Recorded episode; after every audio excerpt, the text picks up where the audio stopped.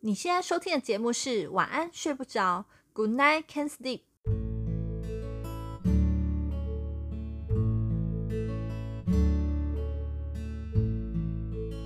今晚的你睡不着吗？没关系，这个夜晚我们一起过。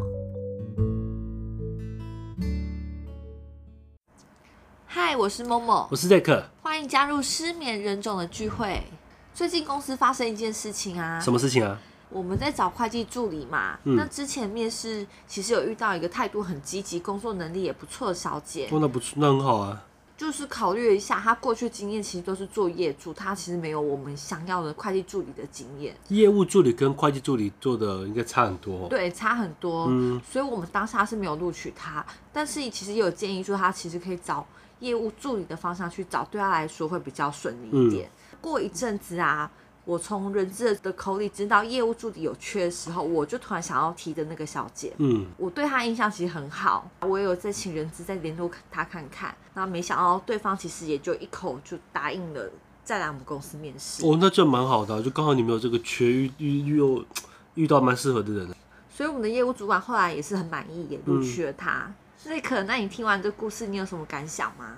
我觉得就是我妈常讲的啦，嗯，机会是给准备好的人。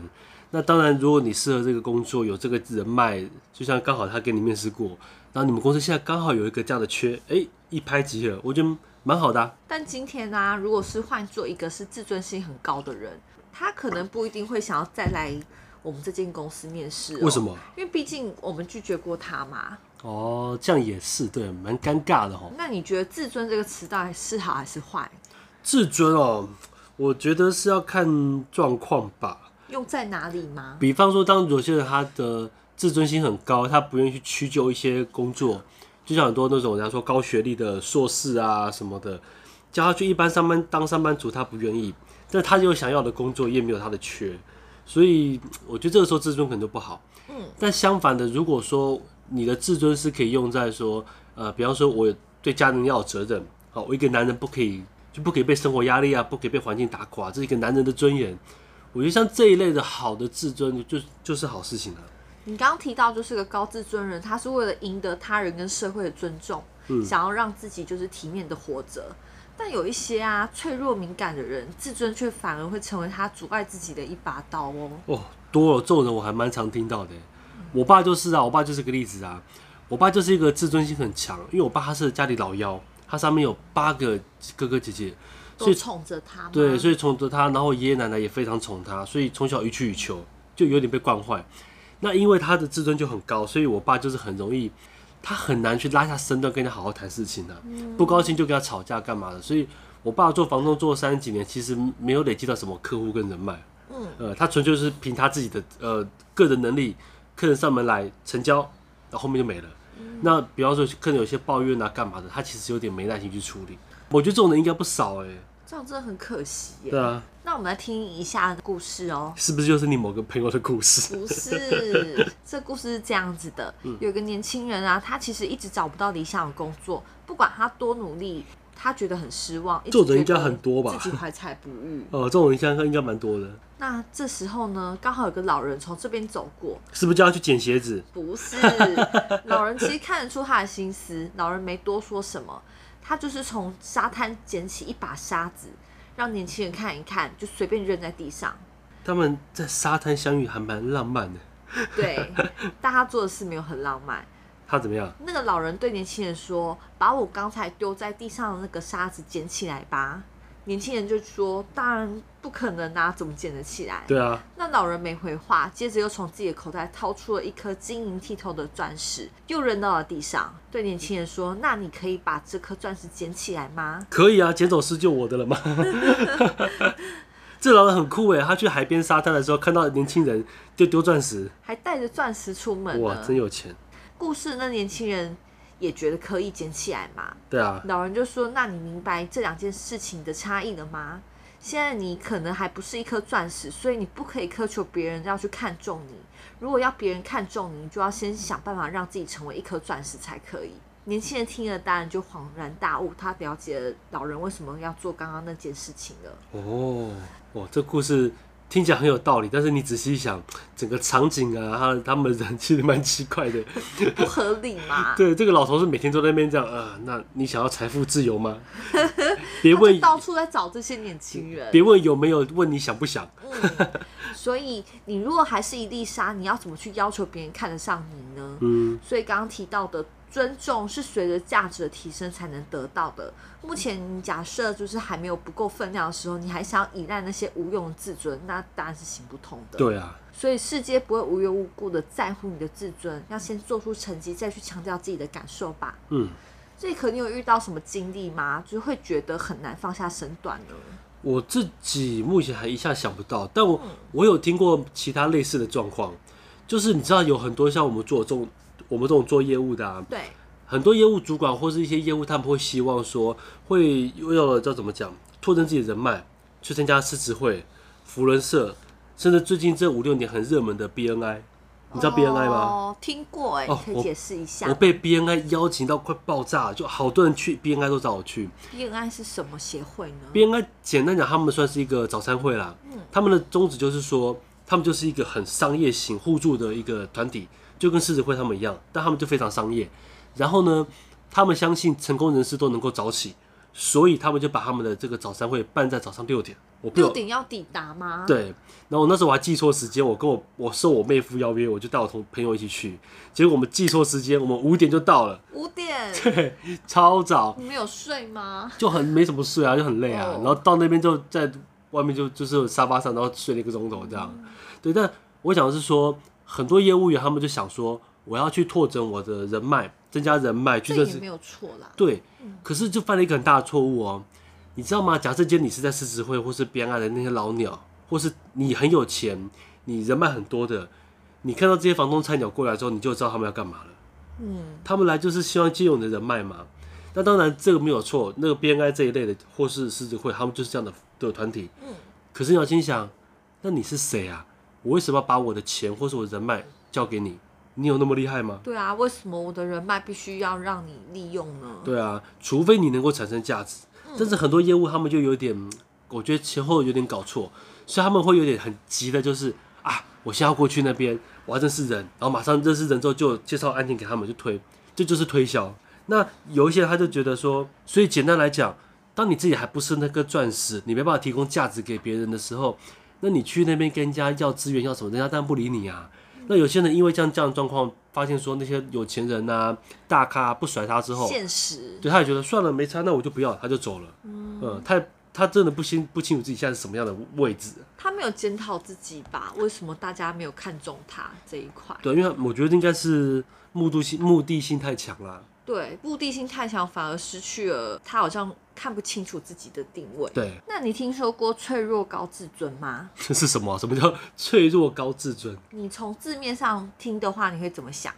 脆弱高自尊听起来应该是他很自尊心很高，但是很玻璃心，是这个意思吗？是哦，你有讲到重点。哎，你到底是哪里可以知道这么多奇怪的名词？谁会想到脆弱高自尊这个用词啊？在我们以前求学路上啊，其实应该都有遇过这些同学，特别爱捣蛋，然后特别想要获得老师的特别关注。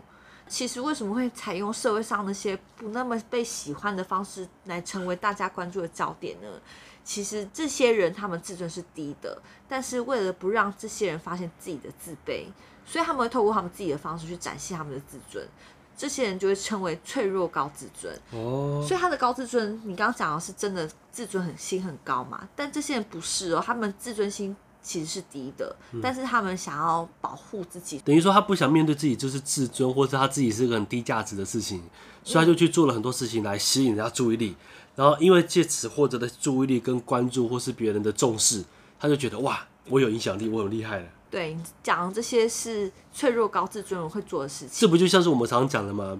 有些人做一些了不起的事情是在秀上限，但有些人他取得大家的注意力是靠下限。下限，对。对刚刚的那些捣蛋同学可能就是就下线。我突然想到上次我看到那个一个影片，一个新闻，嗯，他就说有一个屁孩吧，大概二十岁上下，他就玩侠盗猎车手玩很多，他就想模仿那样的事情，于是他真的就在路上去抢人家车把人家这样开门拉下来干嘛的，然后。逃的逃走，然后被警察追的时候，他开到另另外开到另外一个地方去，他会下去去抢的另外一台车，把又把上面的驾驶拉下来。他真的是真假不分真的啊他是虚拟跟真实世界混乱在一起。而且他还做了一个很过分的事情。什么事情？他在抢的那个车里面有一台上面是有婴儿的，他把他妈妈拉下来，然后婴儿在上面。天哪！对啊，然后他后来可能不知道自己做了多严重的事情吧。他这个事情后来被发被抓了之后，他还在跟家人还是跟谁讲说：“哦，我觉得我这个过程很酷啊，我要直播啊，让大家认识我啊，我可以靠这个赚钱啊。”我的这个逃亡影片，因为美国很喜欢看那种美呃飞车追逐那种警察追逐的片，那种直击现场。他就说：“我把我这个直击现场的东西拿去 YouTube 放，或者把它卖给谁，我就发啦，我就有钱啦。”结果呢，这个人听说最后被判了好像两百多年的。无期徒刑，因为他没有任何想要悔改或者是检讨自己的。有，但他完全不知道自己做的是多严重的事，他只觉得我很酷，对，吸引大家注意力，对，很棒。结果后来发现啊，真的要被关，而且关很久，关他这是关终身的，因为他一路上犯了很多的重罪，因为你抢被警察那种拒捕啊，在美国是很严重，严重，对啊，还抢车、强盗这些都危险驾驶一大堆啦。而且他一连串的就是都是一些犯罪行为，对啊，然后抓到当下还没有回忆，是到被法院审判，他才发现自己不对劲了。来不及了，但我觉得应该蛮多人身边或是家人、朋友、小孩，应该都有这种遇到这种人。插播一下，你现在收听的是晚安睡不着。如果喜欢我们的节目，请记得按下订阅和关注。那么节目马上回来。所以脆弱高自尊人跟真实高自尊人差别在哪呢？脆弱高自尊人追求就是那些容易改变的事情，像是金钱、外在成就。嗯。那他很容易会吸引到外面的人对他们的一些掌声。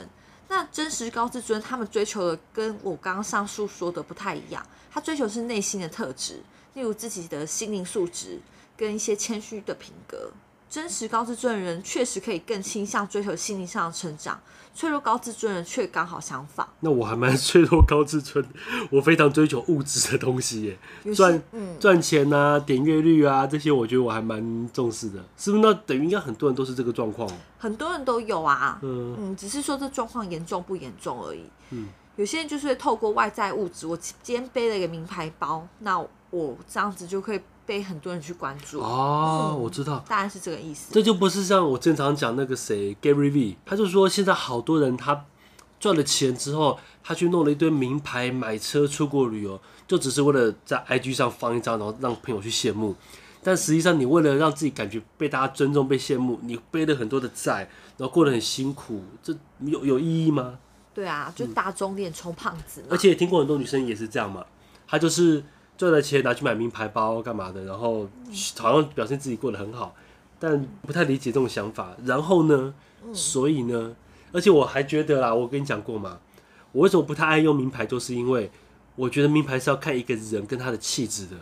今天你给一个气质不好，或是像我这种没什么赚钱的人，你给我拿一个呃，比方说劳力士还是什么沛纳海那种超高级的手的手表戴在身上，嗯，人家也会觉得我是假的啊。对不对？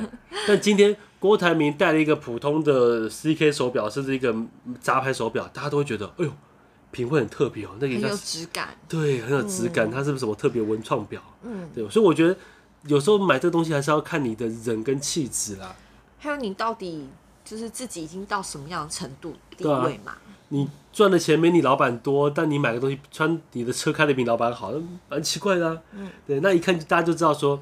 就要么觉得你戴的是假的，要么一看就知道，就有些人呃高，就是应该说有资历的人就会知道说你这是在打肿脸充胖子，就是很容易会被看穿。对，其实大部分人啊，在感情也很容易出现这样的问题哦。什么意思啊？这可你可以想想看，以前啊，我们在跟以前男朋友女朋友吵架的时候，内心是怎么冲突的？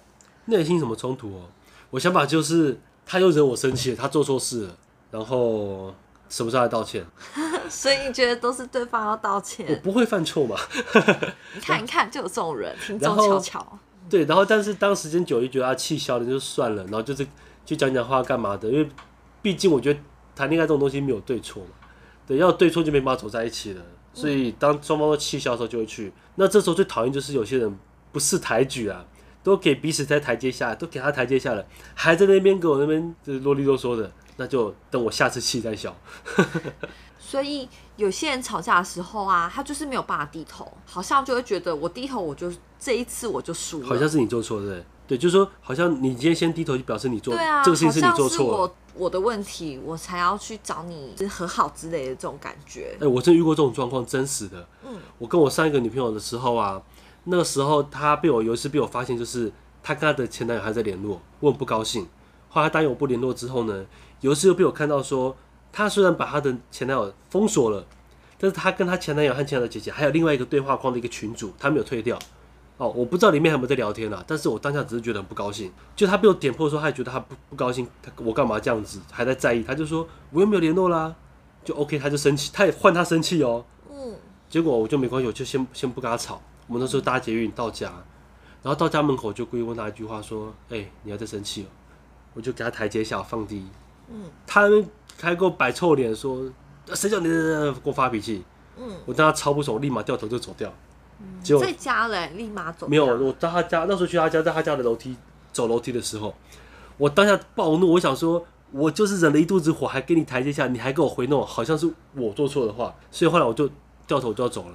嗯，他就冲下来要把我拉住，我就不给他拉。对啊，我觉得感情讲到这些东西，其实真的有点复杂。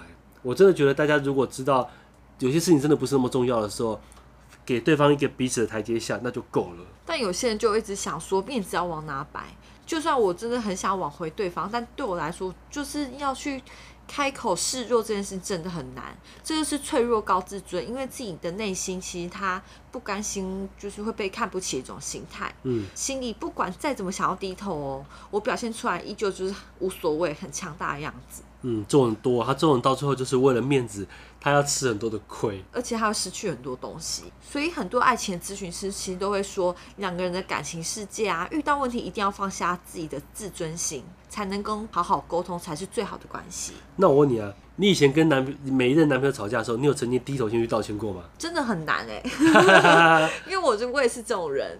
那怎么办呢？就通常都是对方来找我啦。嗯嗯，你条件好，你赢了。不过我们刚刚不是讨论到一个方法，对，就说以后假设我们俩吵架，或是真的觉得啊吵完了要和好了怎么办？就是自己觉得理亏的人就去买宵夜回来。哦、呃，还不错哈。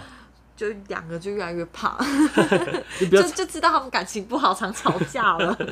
对啊，就是反正我已经有有心理准备了，以后大概都是我去买了。嗯，那如果买回来，我就想啊，如果你买回来还在那边给我。继续摆臭脸，继续不理我，嗯、我就一个人吃给你看，香死你！整个饭都是咸酥鸡的味道，那我一个人吃，我就去吃光光，然后不断你不断问你说，到底要不要来吃啊？要不要来吃啊？不要算啦，都我的。对啊，所以我觉得有时候当然自尊心很重要啦，不过你在人际上、工作，尤其是谈恋爱上，你为了那个自尊，会赌那一口气，然后最后。你丧失一个你心爱的人，而且这个人搞不好真的很难遇到，真的很喜欢，那这样有什么意义？真的很吃亏。然后重新再来过，你要再重新去认识一些人，那其实还是会遇到同样的问题。对啊，你遇到的人不见得你有更喜欢，然后有更多的问题，然后又、嗯、又再来一次。对，到底要因为吵架而损失多少人？为了面子而损失多少段感情，这个很没意义啊。对啊。那你觉得？我们如果讲到说自尊这件事情，好了，刚高自尊、低自尊嘛，是到底怎么样的自尊，具体来讲才算是比较可行的？马云啊，他曾经说过，一九九六年的时候，一个又矮又瘦的年轻人，他骑着自行车，他挨家挨户的推销自己的东西，但大部分人连门都不开哦。他曾经所有的无奈窘迫，也见证他许下的誓言。他曾经说过，再过几年，北京就不会这么对我了；再过几年，你们就知道我在干什么了。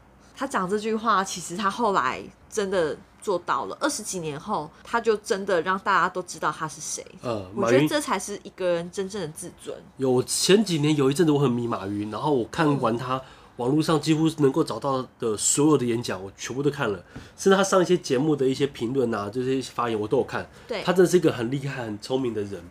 但是我觉得刚刚这段听起来有点像有一些八加九在 FB 上留的讯息。对对，什么？